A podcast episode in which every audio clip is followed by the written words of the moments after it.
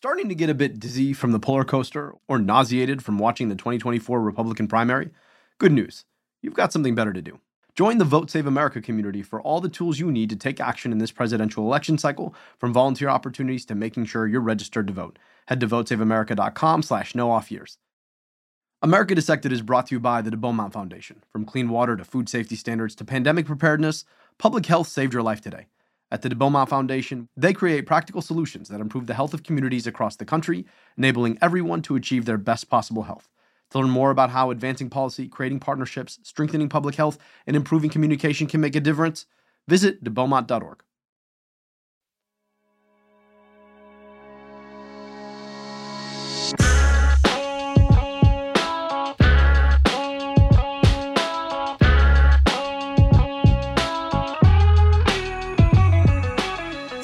New data shows abortions have increased since the fall of Roe v. Wade.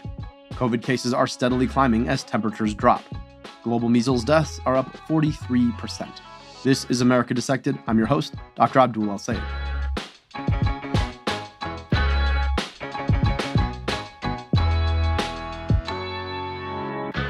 As I read this, my throat is sore. I've been dealing with the same virus for seems like months now sore throat, the sniffles, a cough that gets particularly bad at night. It's a hazard of having two kids in daycare or elementary school. They're like walking niduses for disease. They spend all day up on the other walking niduses they go to school with, only to come home and sneeze in my face. They bounce back within a few days. But me? No. I'm lucky to get a reprieve at all before the next one. That's the story for millions of households across the country right now. Because, let's face it, it's cold and flu season. Try as you might, you're probably going to come down with something. For healthier folks, the annoyance of a cough or sneezing, runny nose, or a sore throat is bad enough. But for infants, seniors, or people with immune deficiencies, it can mean the difference between life and death. What makes that so frustrating, though, is that it doesn't have to be. For all the valorizing we do about the good old days, they just weren't that good. People routinely died of diseases we've learned to control. We've had shots for COVID for almost four years now. We've had shots for the flu for more than half a century. And as of this year, we've got shots for RSV for seniors. But people just aren't taking them. COVID vaccine uptake is in the single digits.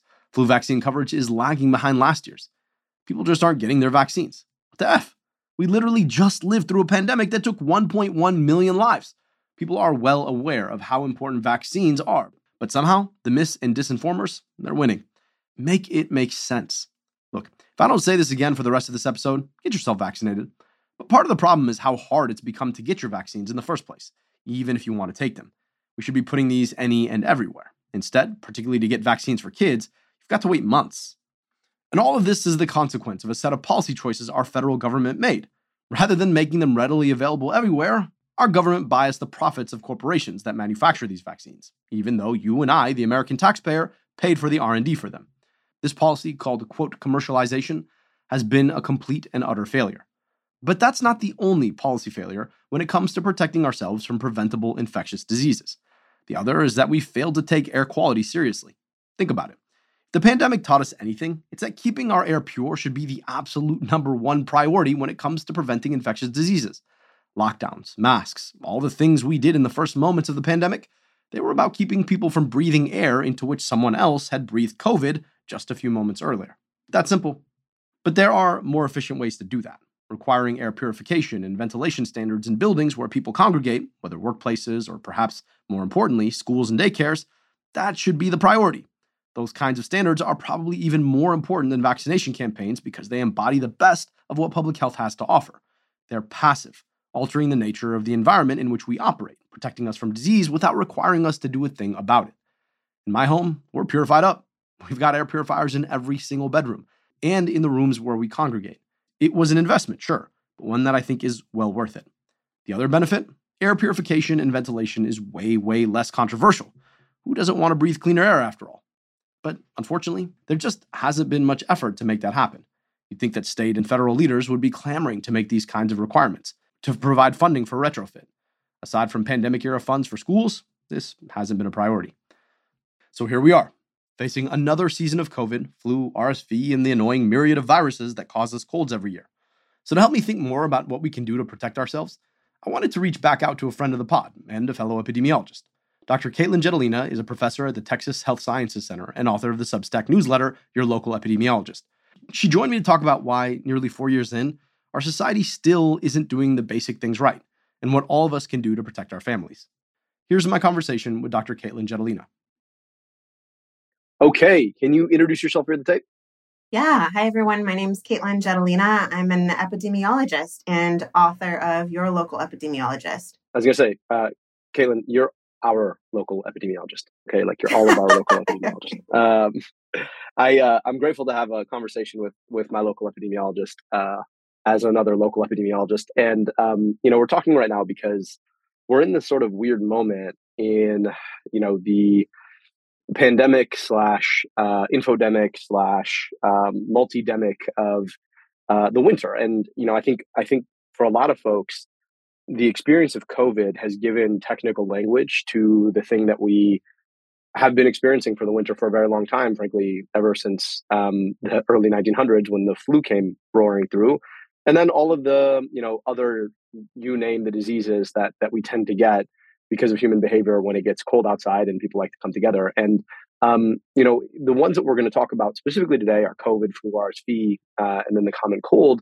But it is um, you know, it is something for us to be thinking about in the context of a uh, COVID pandemic that that hasn't really ended and um, a set of dynamics that have been amplified and changed because of it. So I want to step start very local for you. How is your family faring in this moment of the holiday sniffles, sickness? You know, feel like crap.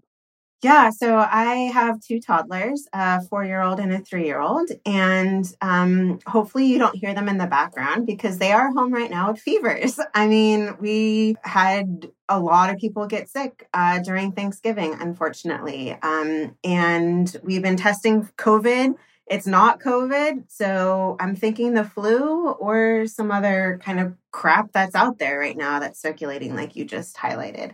I don't know who was patient zero. As an epidemiologist, I want to uncover that. But, you know, I, I don't think it, it, one really matters. Um, my kids go to daycare. There's a lot of stuff circulating at daycare. Cousins go to school. My husband was traveling for work. I mean, it, it could have been anywhere. Yeah, I got to tell you. So, in our family, my uh, infant daughter was uh, feverish and sick all last week. We think she got it from my older daughter, but it's unclear because she goes to daycare. My daughter's in kindergarten. It took me a month to get over some cold like uh, post viral um, thing. And, you know, I think a lot of us are just sort of feeling uh, that way this year. And then there are, you know, the, the more serious illnesses, the flus, the the COVIDs, the RSVs. Sort of zooming out from you know our local epidemiology experience uh, to a, a a broader experience. What are the numbers telling us about this season writ large?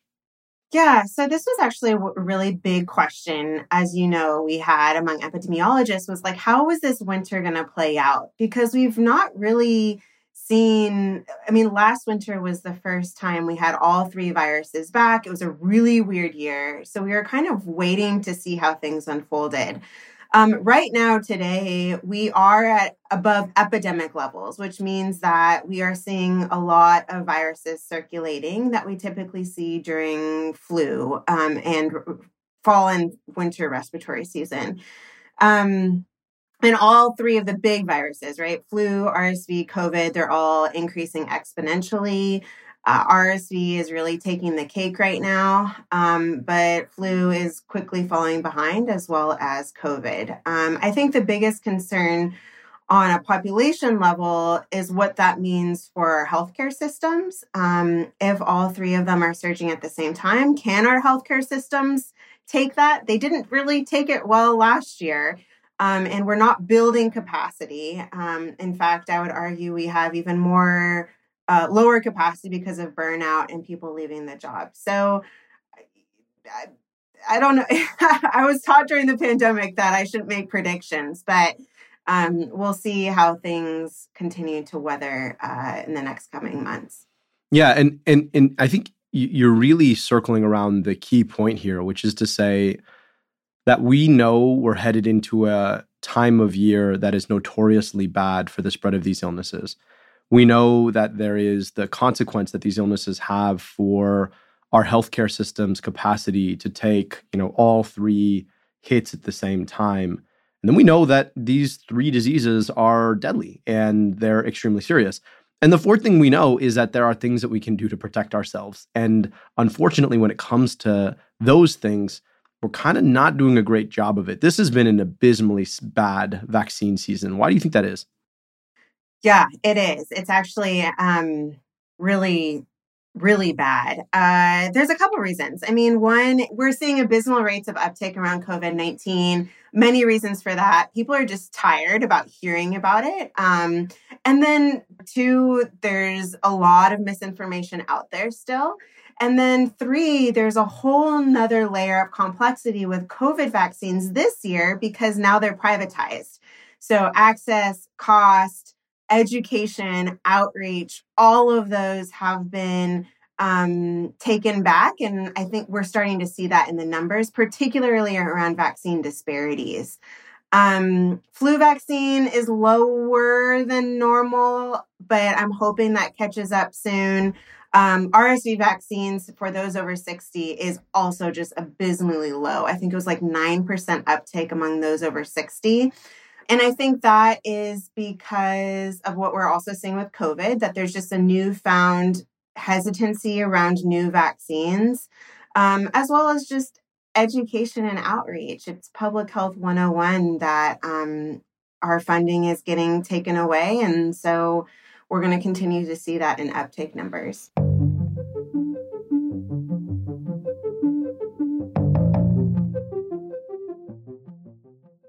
Support for this podcast comes from Marguerite Casey Foundation. Once a month, the MCF Book Club shares the ideas of leaders who encourage us to imagine how we can radically transform our democracy, economy, and society. Now, the Marguerite Casey Foundation is partnering with NationSwell to roll out a series of in person MCF book clubs in 2024. To learn more about MCF Book Club, Reading for a Liberated Future, and stay tuned for future event announcements, visit them at caseygrants.org slash book club.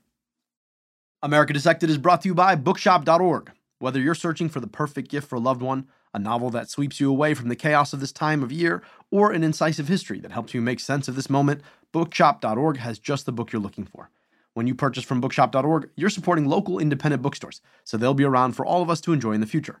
Bookshop.org has raised over $28 million for local bookstores because local bookstores are essential community hubs that foster culture, curiosity, and a love of reading. Bookshop.org is committed to helping local bookstores survive and thrive, and they're unapologetically anti Amazon. Bookshop.org is truly for everyone who loves to read and knows the power of a good book. Use code AD to get 10% off your next book at bookshop.org slash crooked.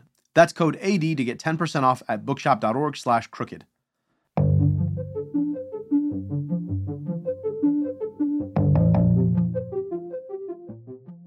I want to drill in on um, a couple of these these points that you made, and I want to get to the notion that um, they're separate but but they they do interact with each other. But it is worth sort of thinking about how they operate independently for a moment. You know when it comes to covid i think the operating hypothesis many of us who do this work would have had would have been that after a deadly long pandemic moment 3 years during which we really suffered and almost everybody knows somebody who passed that rather than walk away from this thing and pretending like it never happened, we would be thinking about how to protect ourselves moving forward. But that's just actually quite the opposite. We have this like impressive ability to want to shed the past and pretend like it actually didn't happen to us. You've done some uh, writing about this this idea of, of pandemic revisionism, and I do think you know certainly the misinformation around COVID and the vaccines in particular have something to do with it, but also tells us something pretty profound about human nature when it comes to risks that we face. Can you t- tell us why you think um, there is this sort of willingness to almost ostrich about what we experienced over the last three years and this notion that somehow if you don't acknowledge it, you don't do the things around it, that somehow you can kind of get past it, even though you know the numbers are telling us that's just decidedly not the case? Yeah, I think that's one of the most um, sobering things is, you know, after losing 1.1 million Americans to COVID 19, we're kind of leaving it in the background. We have abysmal vaccine rates compared to, for example, the UK, which is like 68% vaccinated at this point.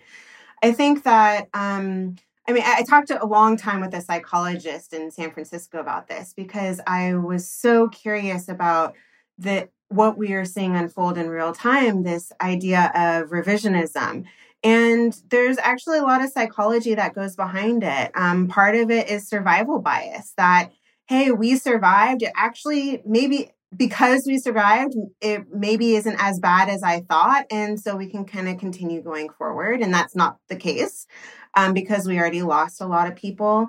Um, our experiences and our biases very much craft our memory. And um, we'll continue to see that play out eh, in a lot of different public health emergencies. We see that with mass shootings as well, that it didn't impact me, so it's okay. We'll just keep going forward. It's um it's really hard. You know, I think also there's this there's a study that came out a few weeks ago. You might have seen it, Abdul, but it was about um how those that were most stressed about the pandemic now remember the pandemic in worse terms than those that were not stressed during the pandemic and now they think it in better terms. And so it's it's very much not data in data out. Our biases certainly craft how we remember and how we view things going forward. Yeah, I mean, and, and, and you see it in the in the duality of the response. Obviously, we count yeses or nos on things like vaccines, but oftentimes th- there is a almost extreme response to whether or not you believe that COVID is still a risk or it's not. And there is a notion that because COVID is still about, the numbers are increasing, that we're like right back to the worst of the Omicron surge, which is which is not the case, like d- decidedly not the case.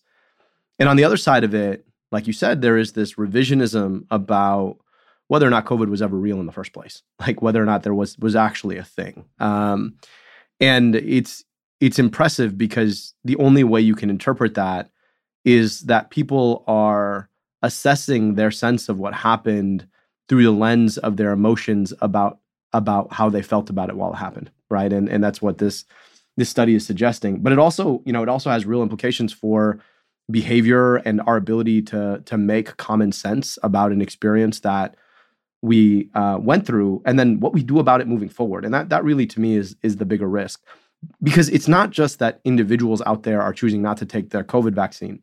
It's that that the federal government uh, responsible for ushering in those vaccines in the first place took a real gamble on whether or not for the sake of enabling the corporations that have profiteered off of that government investment whether or not it was worth fully commercializing them and uh, interrupting the supply lines that we had spent years creating to make sure every single person could get them. And you know, in my day job, I run a municipal health department, and we've had to think about how do we vaccinate um, incarcerated people, right? How do we uh, advise the public about where to go? Because if you're insured um, in our county, you you can't come to our health department and get a COVID vaccine. You can get a flu shot, but you can't get a COVID vaccine which just makes for some like really interrupted um, messaging, right? Uh, if you're of this particular um, uh, insurance status, you can go here, and if not, you should go here.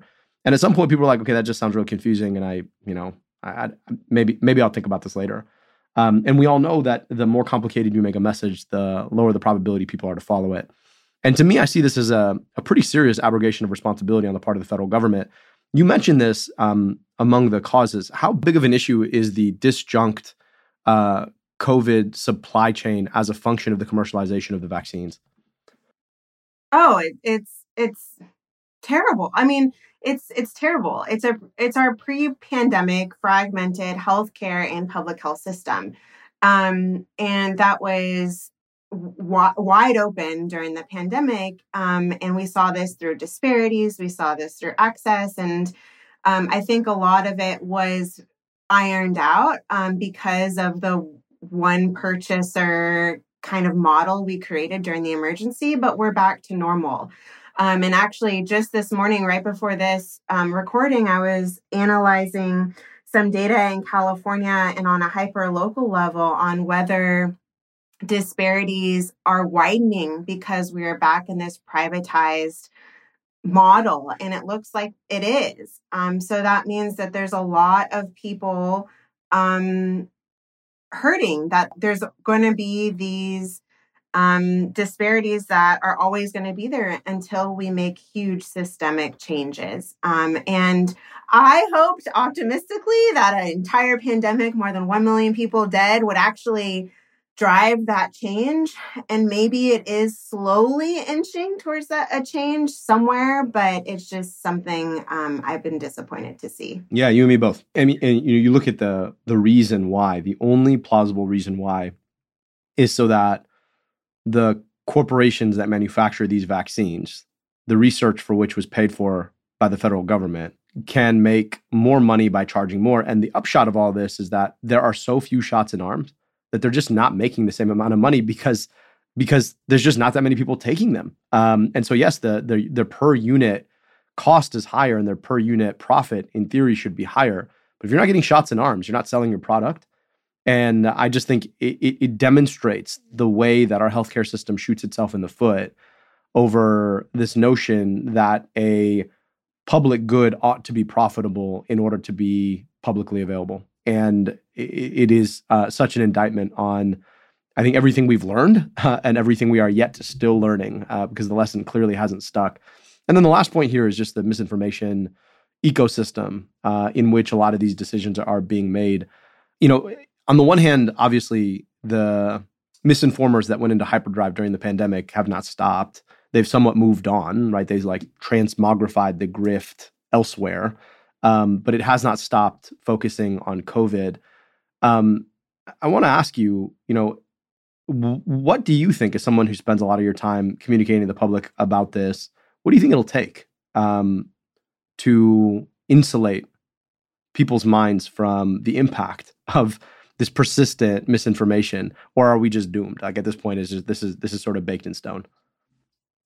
No, I don't think we're doom and gloomed. Um, and I've actually been thinking about this a lot the past couple months of what does this look like. Um, I think one is that yeah, we can focus on misinformation, and and sometimes there is a role in surveillance of misinformation. For example, it's always going to be a game of whack a mole, though.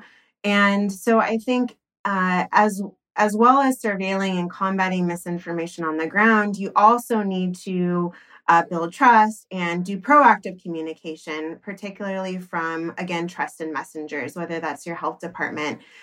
The, the challenge though with public health is how do we increase capacity with very little funding um, and where does something like this live maybe scientific communication, proactive communication isn't doesn't belong in the federal government because you're going to lose half the people in the United States because they're not going to trust that information.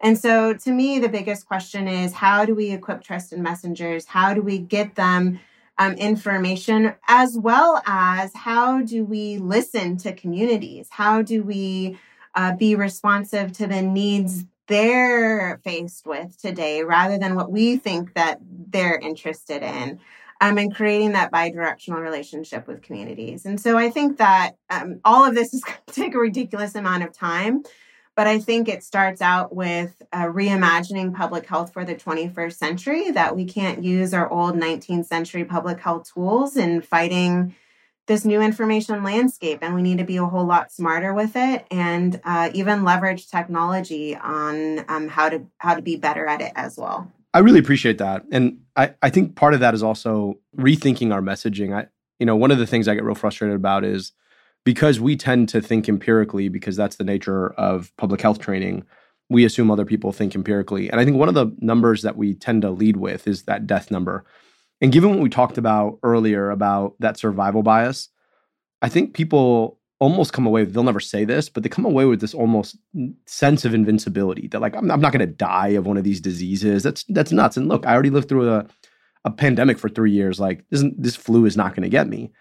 And I think we lead with the wrong statistic because most people don't have an experience. Well, everyone by definition who's alive has no experience of dying, right? And most people don't have a clear experience of having had a infectious disease that almost killed them or a loved one, right?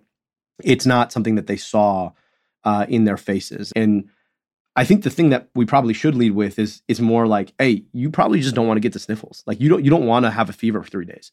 You don't really want to be, yeah, you don't want to yeah. miss days of work or your kids missing days of school. This is a way to fix that. And I I think sometimes we think like, all right, lead with the most extreme and then you're going to get people to pay attention. And the problem with that is that the extreme sounds so extreme and people don't have an emotional analog for it that they dismiss it out of hand. And I think we ought to be better about having just just simple conversations about experiences that people have had for sure. Everybody who's alive has had this experience of having a fever or a really bad cough or whatever, right? And and and leading with that. Um, you talk about this idea of, of passive positives, which I really like, which is it kind of highlights the gap between the number of people who would get vaccinated if there was a little nudge um, from a healthcare provider or you know public health messaging, but but end up not getting it because we're so focused on these like big you know the the, the clash of of misinformation and truth right um, i want to ask you like as you think about what actually is going to encourage people to get a flu shot um, to, to like really do this basic thing of getting a covid shot if you're over 60 getting an rsv shot what is what is the right interaction whether it's with a a healthcare provider um, as many of our listeners are or um, with a loved one right who uh, you know, who just cares about somebody in their life. What does that interaction look like? And how can we, in our own communication, take advantage of this idea of passive positives? Yeah, so passive positives is another lesson I learned from a fellow psychologist. Um, you know, I don't think we leveraged uh, behavioral science as much as we could during the pandemic. Like we leveraged lab science. Um, but yeah, so passive positives, I estimate is like 35% of the population. So it's a big chunk of people, big chunk of Americans. And just, um, Katelyn, if you can, if you can just define that term, just so, so folks know exactly yeah, what yeah, these are people that are um, generally positive around vaccination, right? They got the first one, two, three, four COVID 19 vaccines, but um, ha- didn't get their fall vaccine last year, haven't gotten their fall vaccine this year. Um, and the reason because of that is maybe they just want to tune out COVID altogether. They're just tired, or they don't know they're eligible, or it's really hard for them to get the vaccine. Um, and so to me, I think public health needs to be, and the healthcare providers need to be laser focused on passive positives. These are the low hanging fruit to get vaccinated. Um, and so, I, I, mean, bottom line, we just need to make it as easy as freaking possible for them to get their vaccine. I went and got my um, COVID and flu vaccine at Costco um, a few weeks ago. And uh, while I had to make an appointment, I showed up, um, waited five minutes, got both vaccines. Great. I continued shopping. But when I was waiting, you know, in that five minutes after you get your vaccine, just to make sure you're good, there were i counted eight older adults probably over the age of 80 that came by the booth and was like hey i would like to get my covid shot and they were told they have to wait an hour and a half and they just kept walking. And it killed me. Awful. It killed me. Um and so and I don't, you know, that's not the, I don't know, it, I don't think it's the fault of the Costco employee. In fact, the Costco employee was doing amazing answering their questions. I was so proud of her on her answers it's it's just that that how how do how what are the processes and we can make that better for them? Um and so a lot about what passive positives is is once they decide right then that they want a vaccine they're able to get the vaccine right then. Um, and so what that means talking to your grandma about a vaccine you drive them to cvs to go get it. Um, or if you're a healthcare provider, you have the vaccines available right there um, for your patients uh, at the same time. I mean, my kids, my girls don't have their COVID 19 vaccine this fall. It's seven, the closest one to me is 75 miles away. I mean, it's wow. just, it, access is abysmal and we can't expect people, especially passive positives, to get it if it's that challenging to get.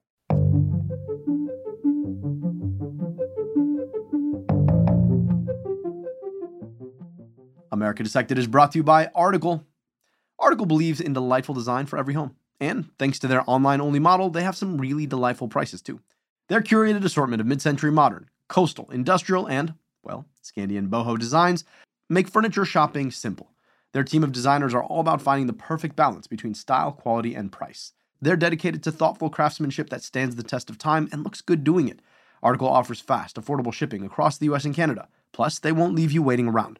You pick the delivery date, and they'll send you updates every step of the way. Article's knowledgeable customer care team is there when you need them to make sure your experience is smooth and stress free. Article is offering our listeners $50 off your first purchase of $100 or more. To claim, visit article.com slash AD, and the discount will be automatically applied at checkout. That's article.com slash AD for $50 off your first purchase of $100 or more. News headlines these days are full of wild stories the rise of authoritarianism, the climate crisis, and the list goes on. It's a lot to take in. But what if instead of being on the brink of disaster, we were actually on the cusp of a better world? If I've got your attention, then I recommend What Could Go Right, the acclaimed news podcast offering a weekly dose of optimistic ideas. Each week on What Could Go Right, the Progress Network founder Zachary Karabell and executive director Emma Varvaloucas discuss the central issues of our era and make the case for progress over pessimism with expert guests like NPR anchor Steve Inskeep and prolific writer and historian Rebecca Solnit. Listen to What Could Go Right every Wednesday wherever you get your podcasts.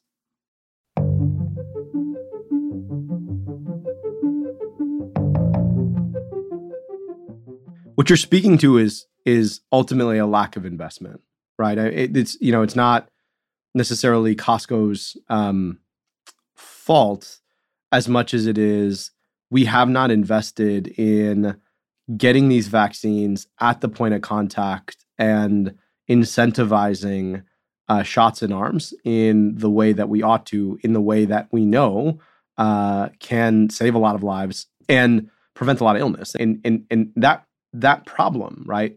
is that we've like hook, line, and sinker bought this idea that it's like a commercial product like any other, right? If you, you know, go by the store and decide that you want to buy that bag, like, okay, buy that bag. But if you don't buy that bag, all good, right? It, it's just not how vaccines work. Like there is a incentive to get them in arms. Uh, and we don't do a very good job um, promoting them and making it easy uh, to take down the transaction cost that um, unfortunately uh, has been such a barrier. And you know, to the to the earlier point, we've made that transaction cost far worse, right? And and, and you know, you, you, obviously very very few people could be pro, more pro vaccine than you or I, but I'm in the same boat. It's like really hard. To, like we we had to make a whole appointment for both of our kids to get their shots, and those appointments are like in a month. And I'm like, y'all, like we're missing the boat here. Like you should be reaching out to us and saying, hey, have you yeah. scheduled your uh, your vaccination appointment um, uh, rather than us reaching out, realizing that we're not going to be able to get an appointment uh, for a certain period of time, and then um, and you know and then waiting. And so like we've like same situation. We've looked and looked and looked, in particular for our infant. Um, it is very very difficult to find a place to go. And so at this point, we're like, okay, well, I guess we have an appointment scheduled. And like you and I are both people who do this for a living. Um, yeah. And it it ends up being like you know it, so it, it should not be this difficult. And I I highly doubt that um, you know the average person has the time, uh, energy, or or knowledge of the system to be able to game it the way that unfortunately you know folks who really are motivated um, have had to. They don't. They don't, and we see that in the numbers, right? And I think that, you know, I, had this fascinating conversation with this epidemiologist in the UK um, the other week because um, she was wondering if the government provides reimbursement to pharmacies like CVS or Walgreens who administer the vaccine.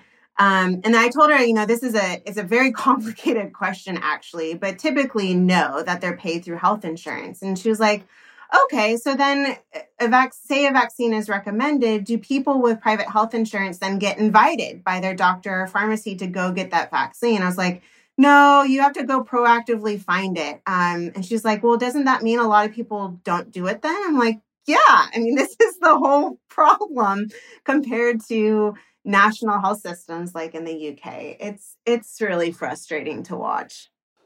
Yeah. Um, and and in that system, right, the whole of government is incentivized to get you vaccinated because that's fewer people who are going to be in the hospitals.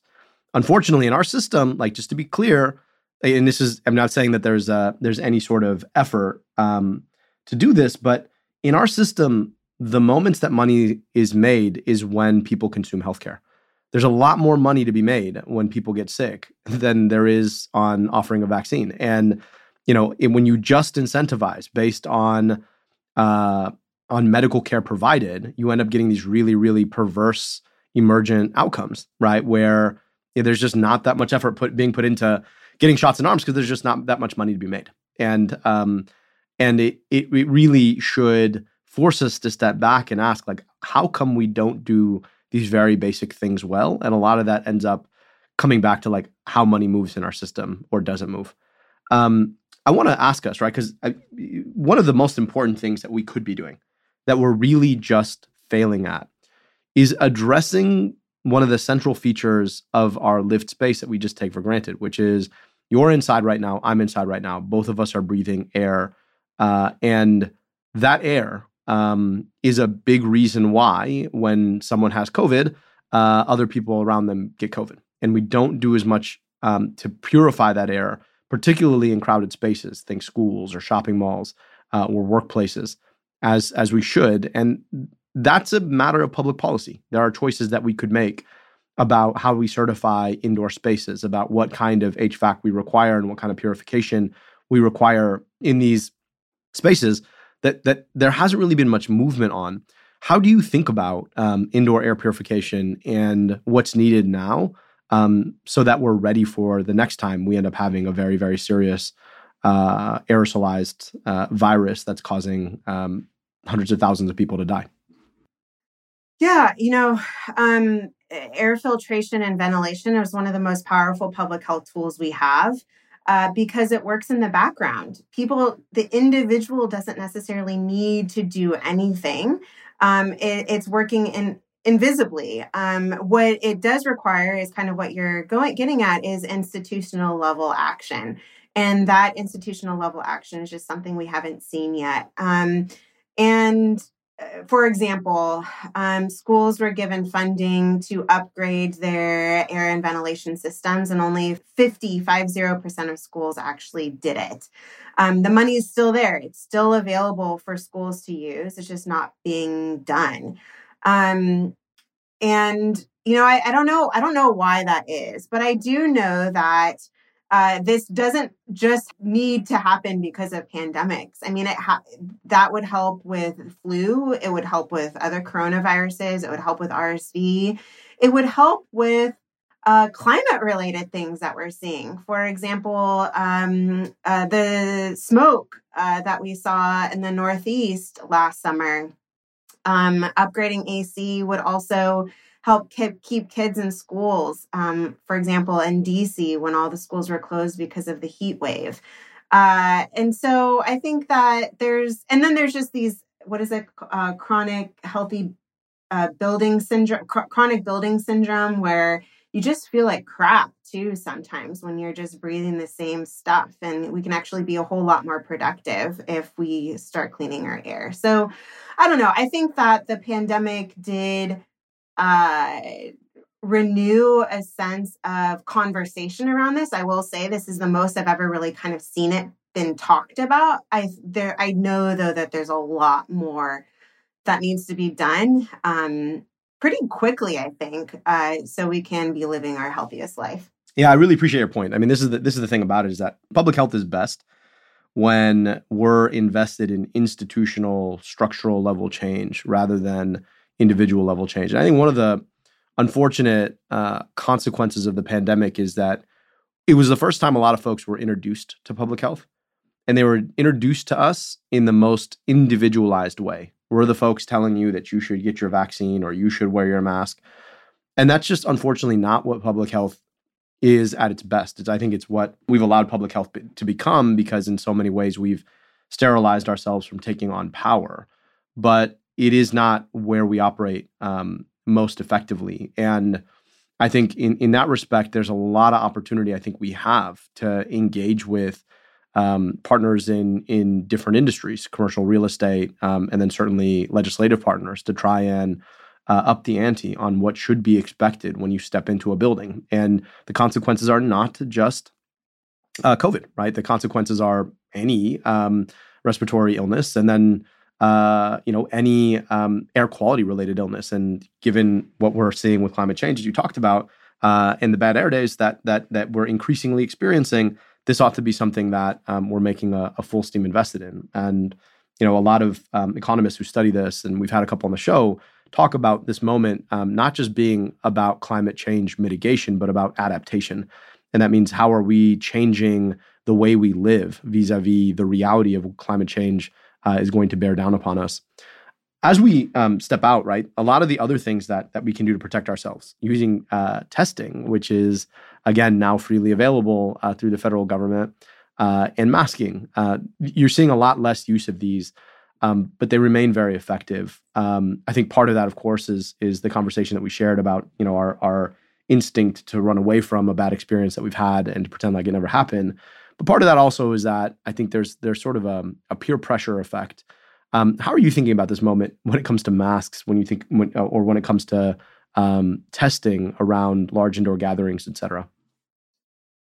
Yeah, I mean, mask. Eh, that is one right one topic that just gets people's blood boiling in the United States, which is, I think, unfortunate. It, it shows how much these became symbols of tribalism rather than tools of protection. And um, yeah, I mean, it's very, we're very social animals. And so it, it's, it's, peer pressure and social pressure is a very big thing. Um, I mean, I feel awkward, I'll be honest, wearing a mask at the airport. Um, I don't know if I necessarily care, but I, I do feel that. Um, and so I, I guess I, I I'm not surprised that so many other people feel that.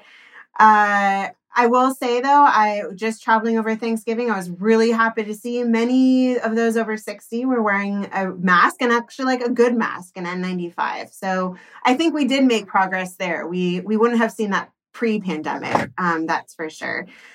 Uh, and masks work. They ma- work on an individual level. I mean, that's a physics question um, that we cannot deny. Testing is interesting, and I, even I have mixed feelings, at least now on asymptomatic testing, um, because it's so, th- there's so many false negatives at the beginning of illnesses that given the cost for a family of four and doing cadence testing every other day, I mean, it that adds up. And so, um, but what tests are very good at is telling us when we're not infectious anymore. So once you get that positive, when that positive turns negative, that's a very good tool to say, hey, I'm not infectious anymore. I can go see great grandma at the nursing home, for example. So I don't know. I mean, these are all tools. You and I have been talking about these tools nonstop for the past three and a half years. I think that um, one again is access and how do people access these tools um, given their high expense. Another one is Paxlovid becoming fourteen hundred dollars now that it's privatized. I mean, it's just we're shooting ourselves in the foot, and it's it's hard to watch given all we've been through these past couple years. And this this is the like this is where the rubber really hits the road. A lot of my um, public health colleagues like to talk about public health and medicine as being these like two separate things. And you know, at the end of the day, money is fungible, as all all the crypto bros like to say. Um, and the choice that we make in this country to spend 19 to 20 percent of our whole GDP, like every dollar spent in America on healthcare, implies that we're squeezing out on the back end what we could spend in public health. And then when you think about so many of these public health implements being uh, juxtaposed to the same mechanisms uh, and market incentives as all the rest of healthcare, it starts to explain a lot of the choices that may are made or, or not made. And, you know, whether or not a test, which is a market product when it's not subsidized by the federal government, is available to you um, and you can use it to make good decisions about protecting yourself and the family right? That that is a that becomes an economic question pretty quick. Um, and uh, and certainly when you like when you get sick and need the treatment to to to um, to heal and it's 1400 bucks right? And, and and you, you you may or may not know where to get it like that that is a real challenge. So um, these things collide whether we want to pretend like they're the same or they're not the same. And in some respects like we're all going to have to deal with the fact that the fundamental goal of the public health system is to keep people out of the healthcare system and when you have a healthcare system that makes money when people go into it you set up a uh, a really challenging macroeconomic incentive set and um, and we got to deal with with both sides of it. And you know, we really appreciate you being on the right side of it, Dr. Jetelina. We appreciate reading your work, and um, we're grateful for you joining us. Our guest today uh, was Dr. Katelyn Jetelina. She is an epidemiologist and professor at the University of Texas Health Science Center, uh, and she is the author of the fantastic Substack, Your Local Epidemiologist. I highly recommend it. Uh, Katelyn, thank you so much for taking the time. Yeah, thank you for having me.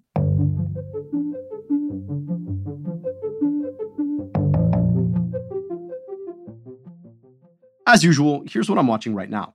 When anti abortion extremists engineered the final end of Roe v. Wade, I doubt they expected this. Abortions have increased since the fall of Roe v. Wade and the restrictions on abortion rights in 21 states across the country that followed. To be sure, in those states that have banned abortion after six weeks, there were 115,000 fewer abortions. That includes nearly 37,000 fewer in Texas, 20,000 fewer in Georgia, and 13,000 fewer in Tennessee. But they were more than made up for in states where abortions remain legal, Illinois alone saw an additional 21,000 abortions. Why? Think about where Illinois sits. It borders Indiana, Missouri, and Kentucky, all states that banned abortions. And that should explain in part what's going on. People are traveling across state lines to get abortions, and because the option isn't readily available in their home states, they're not taking chances. The other explanation is the increase in medication abortion. Already, more than half of all legal abortions are medication abortions, a form of abortion that is far harder to regulate. But that doesn't mean that anti abortion extremists aren't going to try. A Trump appointed district court judge in Texas tried to make mifepristone, an extremely safe, effective abortion medication cleared by the FDA back in the 1990s, illegal. And even the Supreme Court stayed the ruling, sending it back to an appeals court that tried to keep it legal, but vastly limited its use by restricting how it could be prescribed and transported. Given the fact that the fall of Roe has already backfired, I wouldn't be surprised if we saw yet more backhanded effort to limit abortion access. We'll be watching the space. COVID cases, test positivity, hospitalizations, they're all up. And the impact of the Thanksgiving holiday, where a large proportion of the country gathered indoors with loved ones, won't really be clear until next week. All of this reminds us that as much as the pandemic phase may be behind us, COVID is not yet over, as we just discussed with Dr. Jetelina, and the limited number and availability of vaccines isn't helping. In case you're wondering, we did finally get our kids vaccinated. If you're still waiting, it shouldn't be this hard to get vaccinated, but please do make the effort. In other vaccination news, global measles deaths have skyrocketed, up 43% year on year in 2022. That's driven by about 33 million missed vaccines in 2021 alone. And more than half of those are accounted for by just 10 countries, including India, Pakistan, Ethiopia, and Nigeria. Let me just say this measles should no longer be a death sentence for any child. It is a vaccine preventable disease that we've long had the capacity to stop, but we just don't. And that's for two reasons. First, the pandemic had a displacement effect that we've talked a lot about, whether it's kids who weren't vaccinated for measles in Nigeria or pregnant folks who weren't screened for syphilis here in the US, as we talked about a couple weeks ago. During the pandemic, limited public health resources were rightly focused on stopping COVID, but that meant that other critical public health interventions were missed. But look, the point isn't that we shouldn't have tried to stop COVID. It's that we should have invested more in public health to be able to do both. Friends, we can walk and chew gum at the same time. The second issue, though, is in part what Katelyn and I discussed today the role that mis and disinformation has had in the aftermath of COVID. That mis and disinformation has shaken trust in vaccines, and not just COVID vaccines, but all vaccines, even the ones for diseases we've been vaccinating against for decades now. That's meant that millions of kids who otherwise would have been vaccinated are not.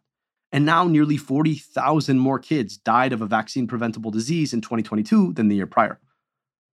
That's it for today. On your way out, don't forget to rate and review. It really does go a long way. Also, if you love the show and want to rep us, drop by the Crooked store for some America Dissected merch. Don't forget to follow us at Crooked Media and me at Abdul El-Sayed on Instagram, TikTok, and Twitter.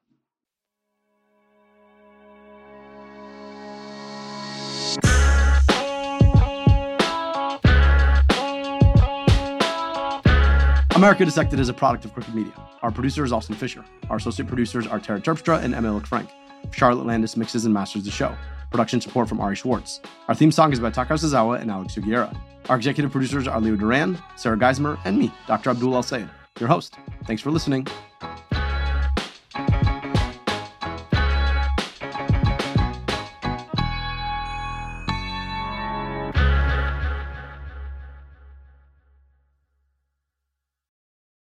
This show is for general information and entertainment purposes only. It's not intended to provide specific healthcare or medical advice and should not be construed as providing healthcare or medical advice. Please consult your physician with any questions related to your own health. The views expressed in this podcast reflect those of the host and his guests and do not necessarily represent the views and opinions of Wayne County, Michigan, or its Department of Health, Human and Veteran Services.